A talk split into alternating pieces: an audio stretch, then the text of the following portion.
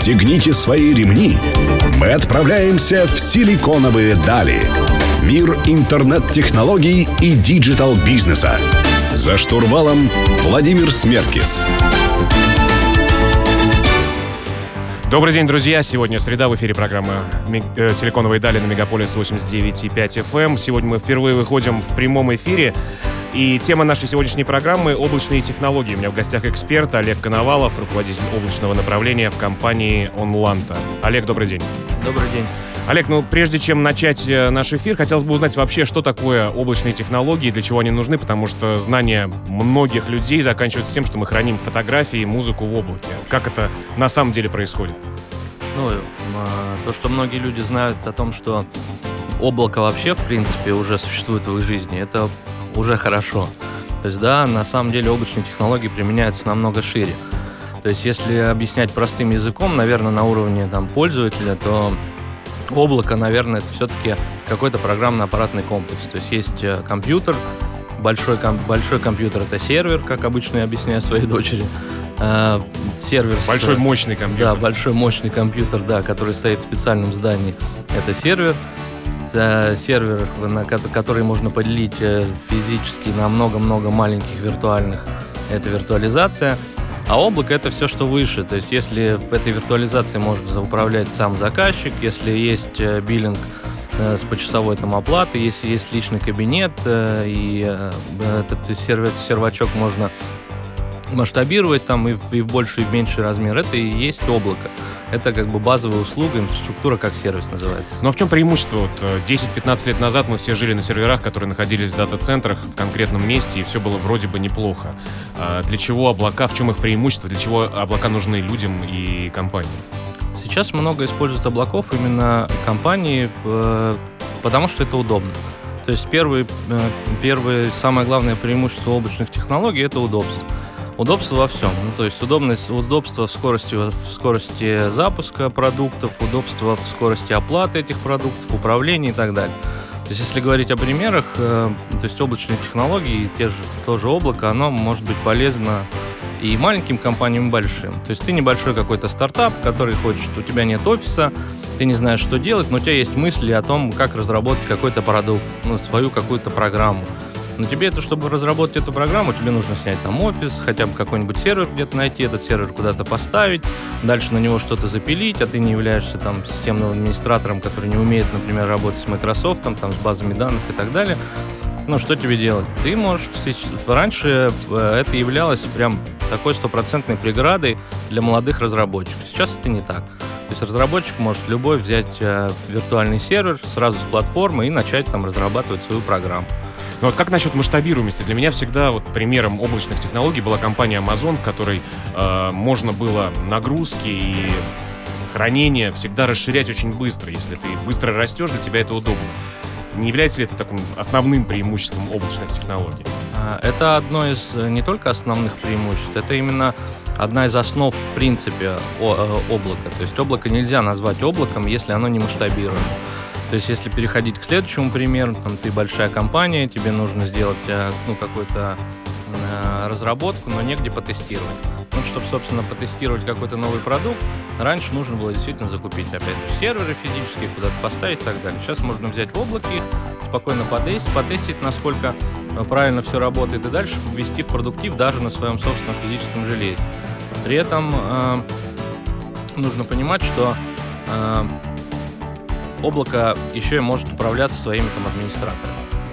Ну, а насколько это сейчас повсеместное явление, насколько компании уже не смогут без облачных сервисов жить дальше? Насколько это с нами надолго и навсегда? Я думаю, что это, ну, навсегда. Ну что ж, будем надеяться, друзья, поскольку у нас прямой эфир, вы можете отправлять свои вопросы. Я буду, и Олег, я думаю, что тоже очень рад э, им. Э, наш номер телефона в WhatsApp восемь девять семь семь восемь девять пять восемь девять пять ноль. Э, мы вернемся к вам через несколько минут. Оставайтесь с нами на Мегаполис восемьдесят девять и пять эф эм. Силиконовые дали. За штурвалом Владимир Смеркис. Друзья, сегодня говорим про облачные технологии. У меня в гостях Олег Коновалов, руководитель облачного направления в компании «Онланта». И вот мы получили наш первый вопрос. Олег, к вам. Добрый день. Есть ли экономия в использовании облака от классической серверной? Если да, то какая при одинаковых, например, потребностях? Но на самом деле при одинаковых потребностях экономии, скорее всего, не возникнет. Просто нужно понимать, что облако, оно гибче, то есть у тебя больше возможностей при его использовании в управлении. Ты можешь намного гибче управлять ресурсами, то есть, грубо говоря, платить облачному провайдеру только за те ресурсы, которые ты используешь. Сегодня у тебя, ну, например, у тебя интернет-магазин, ты, у тебя низкий сезон летом, потому что все в отпусках, грубо говоря, и тебе требуется там три каких-нибудь там виртуальных процессора, например. Перед Новым годом все начинают заказывать подарки, и тебе их уже нужно шесть. Вот ты, когда будешь ставить себе физический сервер, серверную, ты купишь шесть процессоров, потому что тебе нужно будет, ну, естественно, на Новый год всех обслужить. В общем, облачный, возможность да. быть гибким да, и всегда обслуживать тебя возьмет, да, деньги летом за три, а зимой за шесть. Друзья, ваши вопросы вы можете отправлять к нам на WhatsApp на номер восемь девять семь семь восемь девять пять восемь девять пять ноль. Олег, следующий вопрос уже от меня про то, что люди неэффективные, влюбляются, болеют и так далее. Вот что делать с традиционными си ти о или ай ти-директорами, насколько они будут востребованы, потому что сейчас все сервисы настолько становятся удобными, что директор или руководитель компании, стартапер может управлять им, э, ими самостоятельно? Ну, на самом деле, он сто процентов самостоятельно ими управлять не может, и мы, с точки зрения, как облачный провайдер, мы не являемся конкурентом ай ти-директору, мы являемся его помощником, другом, соратником и все, все остальное. Мы с него снимаем задачи его, скажем так, ну, фундаментальной важности, которые сейчас у него есть. То есть, о чем я говорю? Первая задача, которая ставит бизнес перед ай ти-директором, это то, чтобы ай ти-директор обеспечил непрерывность бизнеса с точки зрения там ай ти. Аптайм, так называемый. Да, ну то есть сайты должны работать, сервера не должны падать и так далее. То есть мы, со своей точки зрения, с него эту задачу снимаем, то есть и говорим, все, теперь у тебя все работает, тебе не нужно там ночью подскакивать, пытаться поднять какую-то базу, там восстановить резервное копирование и так далее. А ты теперь можешь действительно заняться какой-то интеллектуальной работой, которая поможет именно твоему бизнесу развиваться. Потому что, ну, сейчас эра там цифровизации и ай ти действительно там плотно очень помогает бизнесу в развитии, то есть в получении прибыли, снижении затрат и так далее. И вот ай ти-директор со своей командой вот сейчас должен именно заниматься именно этим. То есть и мы ему в этом помогаем. Хороший пример, вот недавно даже я был... проходило техобслуживание на своей машине. То есть раньше я ездил всегда к одному и тому же дилеру, вроде бы все было нормально, все устраивало, но записываться нужно было по телефону, ну, то есть ты получал какие-то потом обратные звонки по оценке качества связи и так далее. Но совершенно случайно наткнулся тоже на официального дилера, но у него все автоматизировано, все зацифровизировано, так сказать. То есть есть сайт, есть мобильное приложение, где ты можешь записаться, отправить обратный отзыв, оставить, можешь э, нести какие-то комментарии, вести обратную связь онлайн там, со своим менеджером, следить за своим автомобилем и так далее. То есть это же заслуга все эти, всего, всего этого, это заслуга ай ти-директора. То есть а в какой момент он это начал делать? Ну, когда кто-то, видимо, или он сам, то есть решил проблему вот эту самую первую свою, то есть доступности основных бизнес-приложений. Дальше он решил, дальше он действительно помогает бизнесу стать лучше, привлекает новых заказчиков, тем самым позволяет бизнесу развиваться и решает вот такие вот уже бизнесовые задачи, а не какие-то там айтишные равно системные, системный администра, администратор, да. Вот в этом разрезе мне, конечно, нравится, понравилась очень презентация, которую делала компания Google несколько месяцев назад, когда цифровой помощник, гораздо более умный, надо заметить, чем Siri, звонил в парикмахерскую с живым человеком, договаривался о времени посещения своего хозяина, так сказать. Вот взаимодействие, мне кажется, машин и людей будет гораздо более гладким. Но вообще эффективность людей, да, вот мой любимый пример про бабушек, которые продавали билеты, или женщин, которые продавали билеты в метро, насколько они вымрут, и что людям, которые не, не готовы к высокой интеллектуальной деятельности или там, физически не могут ее производить, что с ними будет? Ну, здесь больше вопрос, наверное, не, уже не к облачным технологиям, а к машин-лернингу, то есть к искусственному интеллекту, но он сейчас развивается, развивается еще, наверное, быстрее, чем облака, но и люди низкоквалифицированные какие-нибудь, их, скорее всего, в будущем будут стараться, по крайней мере, вытеснять машины. Друзья, присылайте вопросы Олегу и нам в эфир на номер в WhatsApp восемь девять семь семь восемь девять пять восемь девять пять ноль. Мы вернемся к вам через несколько минут. Оставайтесь с нами. Силиконовые дали.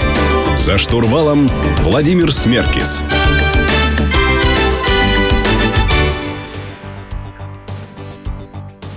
Друзья, вы продолжаете слушать «Силиконовые дали» на Мегаполис восемьдесят девять и пять эф эм. И вот получаем вопросы, как будто кто-то здесь подсматривает мою подготовительную бумажку, и мы говорим про безопасность. Могут ли сотрудники, Олег, просматривать процессы, информацию, хранящуюся на сервере, и насколько конфиденциально вообще все процессы, которые происходят там?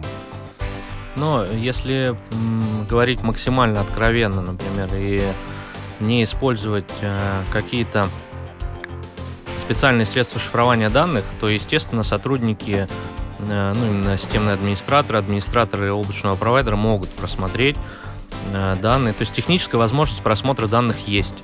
То есть э, другой вопрос в том, что этого делать нельзя категорически, за этим следит э, специальный софт-софт. То есть есть системы класса контроля привилегированных пользователей, есть и эм-системы. У нас, например, есть служба информационной безопасности, служба качества, которая, собственно, в, ну, и стоит на страже, грубо говоря, конфиденциальности данных заказчиков, скажем так. Если сравнивать, например, с традиционным ай ти, да, и со своими там системными администраторами, то э, нужно понимать, что у них возможность просмотра данных в базе данных, там, она есть, точно так же, как и у сотрудников облачных провайдеров.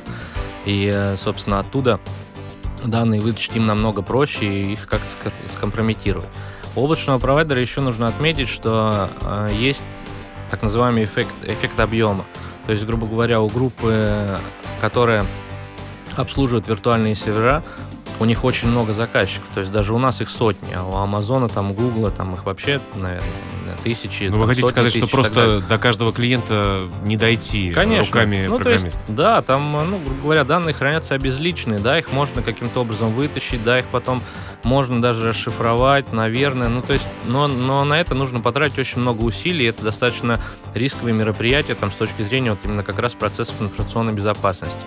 И, ну, чтобы этим заниматься, у сотрудника, у этого же администратора должна быть какая-то специальная мотивация, наверное. Ну, чего, мотивация, с чем, как я, прав... чем как... я не сталкивался. Как правило, финансово. Вот я работаю, многие слушатели знают, в области блокчейн-технологий, так сказать. И мы знаем о том, что происходило огромное количество краж э, из бирж и с кошельков пользователей. И, как правило, э, это все про такую гигиену безопасности базовую, про сложные пароли и так далее. Вот что делать обычным людям для того, чтобы не попасться на крючок мошенников? Э, что им нужно соблюдать? Какие вот основные правила есть? Ну, вы сейчас прекрасно сказали про, да, гигиену информационной безопасности.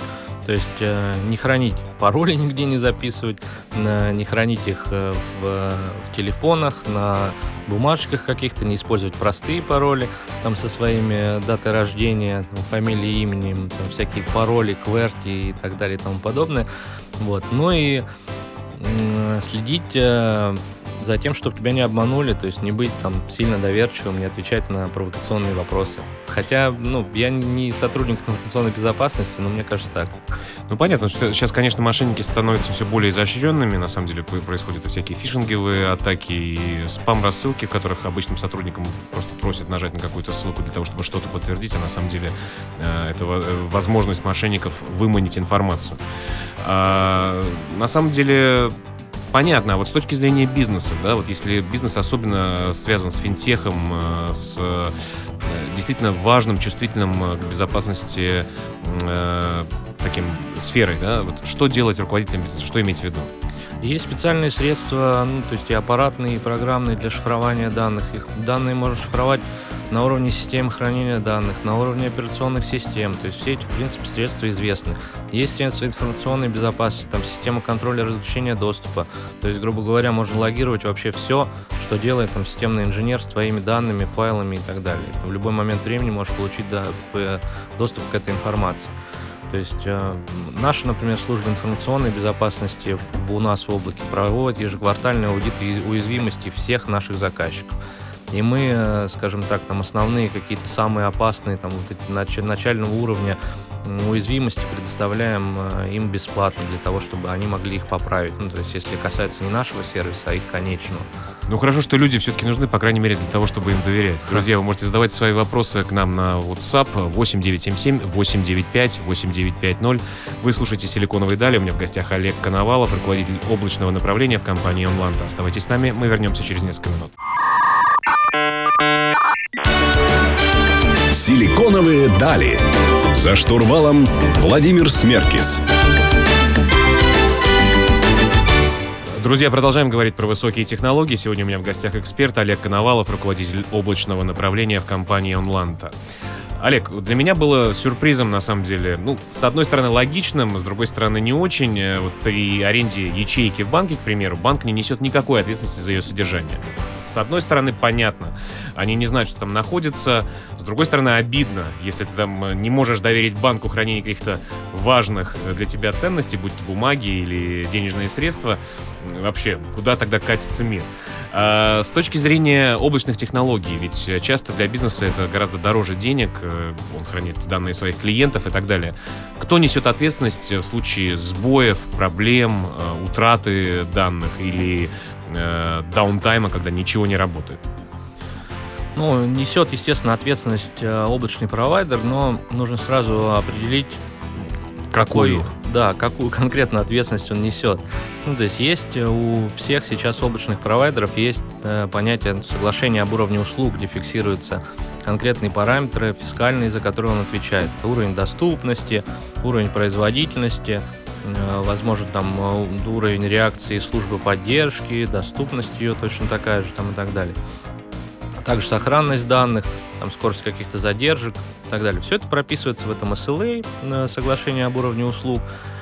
Дальше там описывается та ответственность, которую несет провайдер, то есть обычно это градация в процентном отношении, то есть если доступность упала там, со ста до девяноста девяти процентов, то э, штраф, грубо говоря, там десять процентов или двадцать-тридцать процентов э, от ежемесячного платежа, который заказчик платит в сторону провайдера.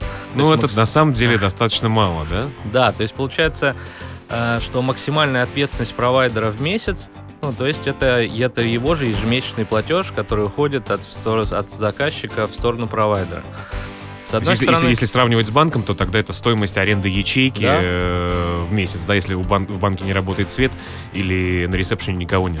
Да, все верно. И с одной стороны, кажется, это несправедливым, но с другой стороны, э, облачный провайдер не может оценить действительно объем бизнеса, так же, как и банк не может оценить, что конкретно вы будете хранить э, в этой ячейке.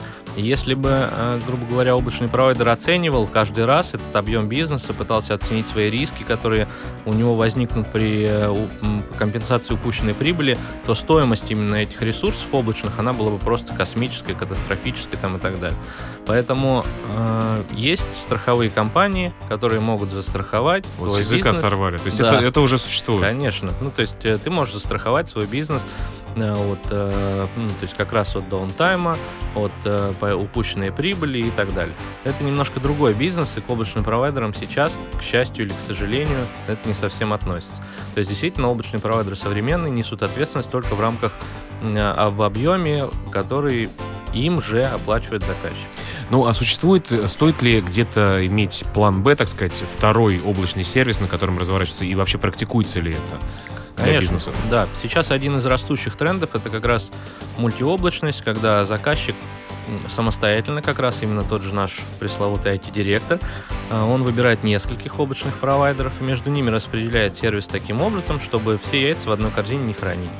То есть, есть у нас решение есть, например, по резервному цоду, где мы можем реплицировать данные, ну, то есть их передавать в онлайн-режиме с другого облачного провайдера к нам, и в случае падения основной площадки, там резервная площадка поднимается достаточно быстро, и, собственно, снижая вот эти вот как раз риски даунтайма, потери данных и так далее. Есть, есть механизмы резервного копирования, также точно ты можешь хранить копии своих виртуальных машин или данных, непосредственно у другого облачного провайдера или у себя под столом, например.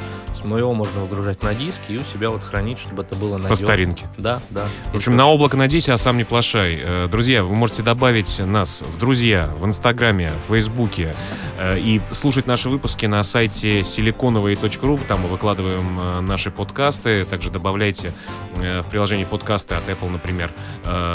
Вводите «Силиконовые дали», можете добавить нас и слушать свежие выпуски после эфиров. Напомню, у меня в гостях Олег Коновалов, руководитель облачного направления в компании «Онланта». И мы вернемся к вам через несколько минут. Оставайтесь с нами. «Силиконовые дали». За штурвалом Владимир Смеркис. Друзья, вы продолжаете слушать «Силиконовые дали». В студии по-прежнему Владимир Смеркис. Напомню, что вы можете задавать ваши вопросы в прямой эфир в WhatsApp по номеру восемь девять семь семь восемь девять пять восемь девять пять ноль. восемь девять семь семь восемь девять пять восемь девять пять ноль. Мы говорим сегодня про облачные технологии. У меня в гостях Олег Коновалов, руководитель облачного направления в компании «Онланта». И хотелось бы сказать о том, что не стартапами едиными, так сказать, жив ай ти-мир. Есть компании, которые построили достаточно большую инфраструктуру для себя по управлению процессами, данными, по вычислениям. И что же им делать тогда со всеми этими старыми железками? Майнинг уже не модный и неэффективный. Вот куда их выбрасывать, как их использовать и как им перейти спокойно, комфортно на облачные технологии? Есть, ну, то есть два типа, скажем так, вот этих старых железок.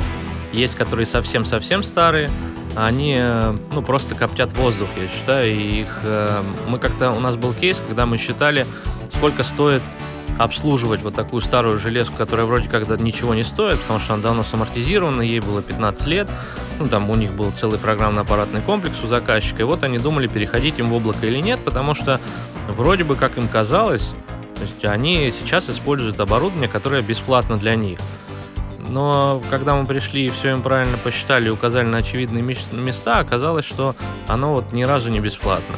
То есть, да, там его стоимость остаточно равна нулю, но при этом оно занимает место в стойках, оно потребляет электричество, оно потребляет холод, который в любом случае должен им подаваться. Какие-то плюс... инженеры, наверное, ходят, да, его обслуживать. Да, плюс есть инженеры, которые его обслуживают. Запчасти на это оборудование стоят уже там космических денег. И при, при этом плотность данных, которые можно поместить на это оборудование, ну, то есть оно совсем не плотное относительно э, новых каких-то технологий, ну, с помощью которых сейчас производят именно оборудование и софт. То есть, грубо говоря, там на пять стоек сейчас можно купить только половину стоечки, и по производительности это будет то же самое, чем вот у тебя вот эти вот пять старых древних стоек. Вот с таким оборудованием, ну, совет один. Выкинуть его и забыть вообще как страшный сон. Есть процесс утилизации, и до свидания. Но не выкидывают его только потому, что жалко. Вот я в этом случае, мне очень нравится практика компании Яндекса, Google, которые запускают какие-то сервисы, да, тратят деньги, да, тратят время, да, нанимают людей, но в случае, если не идет и нет спроса, они просто их закрывают. На это же нужно решиться. Вопрос решительности того самого ай ти-директора, который может исчезнуть или нет. Да, ну все верно. Чтобы решиться, нужно просто посчитать деньги. То есть действительно нужно посчитать, сколько стоит тебе обслуживать и вообще содержать это железо. И потом посчитать, сколько на самом деле это железо тебе приносит. И вот, ну, будет явно минусовой бюджет, с которым стоит смириться. А насколько комфортен вообще переход со старых технологий, ну, если мы говорим про облачные какие-то вычисления, хранение данных и так далее, на новые? Насколько это болезненно для среднего размера компании? Ну, на самом деле ничего болезненного нет. Если железо относительно новое, то есть не такие вот древние какие-то исходышки сервера, о которых я сейчас говорил, оно относительно новое, например, вы там пару лет назад купили это железо, и в принципе оно еще может послужить там какое-то количество времени, его можно сдать облачному провайдеру по модели трейд-ин. То есть у нас, в принципе, это практикуется. Мы можем его зачесть в счет там будущих платежей, себе его забрать. И дальше... Ну, это что с ним делаете? В музей мы... техники есть, отправляете? Есть, да. В первую очередь музей техники. Нет, на самом деле мы организуем тестовые среды. То есть у нас, на самом деле, облачный провайдер, он же решает много разных задач. Есть задачи, ну, там, действительно, кор-бизнеса, которые, которым важна отказоустойчивость, важна производительность, там, чтобы ничего, ни одной секундочки простое. А есть э, люди, которые, которым важна в первую очередь цена. То есть они хотят купить не за десять рублей, а за полрубля. Ну и для них, естественно, у нас нет возможности там предоставлять там высоко, высокоотказоустойчивые там какие-то машины. Для них мы вот такие вот стендики собираем, и они там тестируют что-то, да, они периодически падают, мы их выбрасываем, но тем не менее они работают. Расскажите немножко, прям пару слов, чтобы не путались слушатели, что такое OnCloud и что такое Онланта. Вот в чем различие? Есть компания Онланта, да? Лучше от вас. Да, да, да. Собственно, есть... Мы входим, я представляю компанию Онланта, мы входим в группу компании Ланит. Ланит – это ведущий российский интегратор сейчас на рынке ай ти. Онланта занимается всеми видами сервиса. То есть это аутсорсинг, у нас наш кор-бизнес именно аутсорсинг. Мы предоставляем, поддерживаем всякие государственные информационные системы, enterprise-системы, enterprise-уровня. Вот. А OnCloud – это как раз бренд облачных технологий. Наше, наше публичное облако называется он клауд точка ру, направление называется он клауд точка ру. Вот именно этим направлением я и руковожу. Друзья, заходите, смотрите и задавайте нам вопросы по телефону в WhatsApp восемь девять семь семь восемь девять пять восемь девять пять ноль, а мы вернемся к вам через несколько минут. Оставайтесь с нами. Силиконовые дали. За штурвалом Владимир Смеркис. Друзья, завершающий блок программы «Силиконовые дали» на Мегаполис восемьдесят девять и пять эф эм. Сегодня мы говорим про облачные технологии с экспертом Олегом Коноваловым, руководителем облачного направления в компании «Онланта» и сервиса «OnCloud». Э, Олег, э, если все-таки компания, бизнес принял решение переходить на современную стезю, так сказать, на современные рельсы, э, и облачная технология его интересует, и для бизнеса это нужно, вот как, по каким критериям обычно выбирают такие компании? Но чаще всего заказчики смотрят как раз пресловутые эс эл эй, соглашение об уровне услуг. Они его берут и, собственно, читают, что там написано. Ну, хорошо, если читают. Обычно они смотрят на сайте, то есть там, где опубликованы там, якобы основные параметры. Почему я сказал якобы? Потому что вы на, зайдете на сайт любого лучшего провайдера и увидите, что там написано доступность девяносто девять, девять, девять, девять. Это тот самый аптайм, да? То есть сколько процентов э, во времени будет сервис работать? Да? Да, только сколько процентов во времени будет работать непонятно что, непонятно какого времени и непонятно как бы, какая часть из этого, скажем так. Может, то речь есть, о телефонной им... линии поддержки? Вот именно, да. да. Ну, то есть э, на самом деле... Э, нужно смотреть именно непосредственно в документ, ну, то есть соглашение об уровне услуг. У нас, например, тоже размещено на сайте именно сам, сам документ, который в виде там, оферты, который потом заказчик принимает. Мы, например, оцениваем доступность, если говорить об инфраструктуре, мы ее оцениваем по трем параметрам. То есть это доступность среды виртуализации, доступность системы хранения данных и доступность сети, внутренней и внешней. Также у нас есть понятие деградации, то есть когда говорят, что-то тормозит, или вроде работает, но тормозит. Мы это тоже считаем как недоступность. Все это описано. Не у других облачных провайдеров, у некоторых это не так. То есть в первую очередь нужно смотреть на это. Если говорить глобально о выборе партнера, то есть не исполнителя твоих каких-то задач, а вот именно партнера, то я бы здесь посоветовал быть максимально честным с будущим партнером при выборе. То есть э, при постановке ему задачи все конкретно обрисовать, не в каких-то словах, что вот мне нужно два сервера, вот такой производительности и все. А потом окажется, что эти сервера, например, у него загружаются ночью, а днем простаивают или еще что-то. С одной стороны, ничего страшного, но облачный провайдер, например, может предложить какой-то другой тариф для его использования. Или, например, более мощные сервера ночью, потому что загрузка меньше за те же деньги и так далее. Я просто... Говорю это к тому, что э, нужно ставить задачу, наверное, будущему партнеру в каких-то конкретных целях.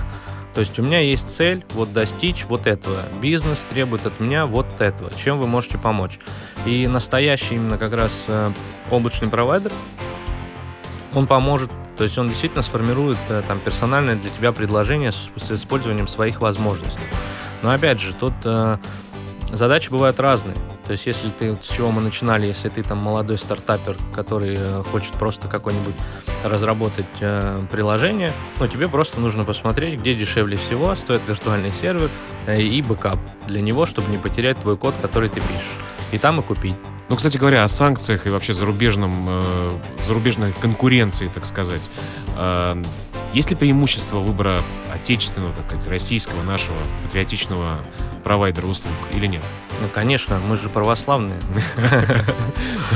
Вот. Ну, на самом деле, ну, все, да, действительно упирается в законодательство.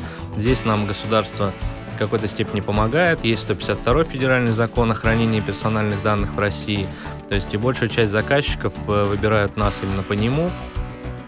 Также мы по уровню сервиса российский рынок, наверное, уже сопоставим с рынком там, западным. Хотя с точки зрения, наверное, передовых, ну, не по размеру, наверное, а да, по не качеству по размеру, сервиса. По да? качеству сервиса, да, мы действительно там удовлетворяем всем потребностям там, сегодняшнего рынка. И э, стоит, наверное, покупать сервис в России, а не за границей. Ну что ж, Олег, спасибо большое, что помогли разобраться вообще с темой облачного хранения для бизнеса и для потребителя. Вообще, наконец-то начали понимать, что это такое. Друзья, хотел бы вам напомнить, что вы можете прочитать текстовую версию интервью программы «Силиконовые дали» у нашего партнера издания о бизнесе и технологиях «Русбейс». Адрес в интернете эр бэ точка ру. Мы выходим каждую среду в пятнадцать ноль ноль на Мегаполис восемьдесят девять и пять эф эм. Меня зовут Владимир Смеркис. Оставайтесь на замечательной волне и слушайте нашу программу. Всем пока.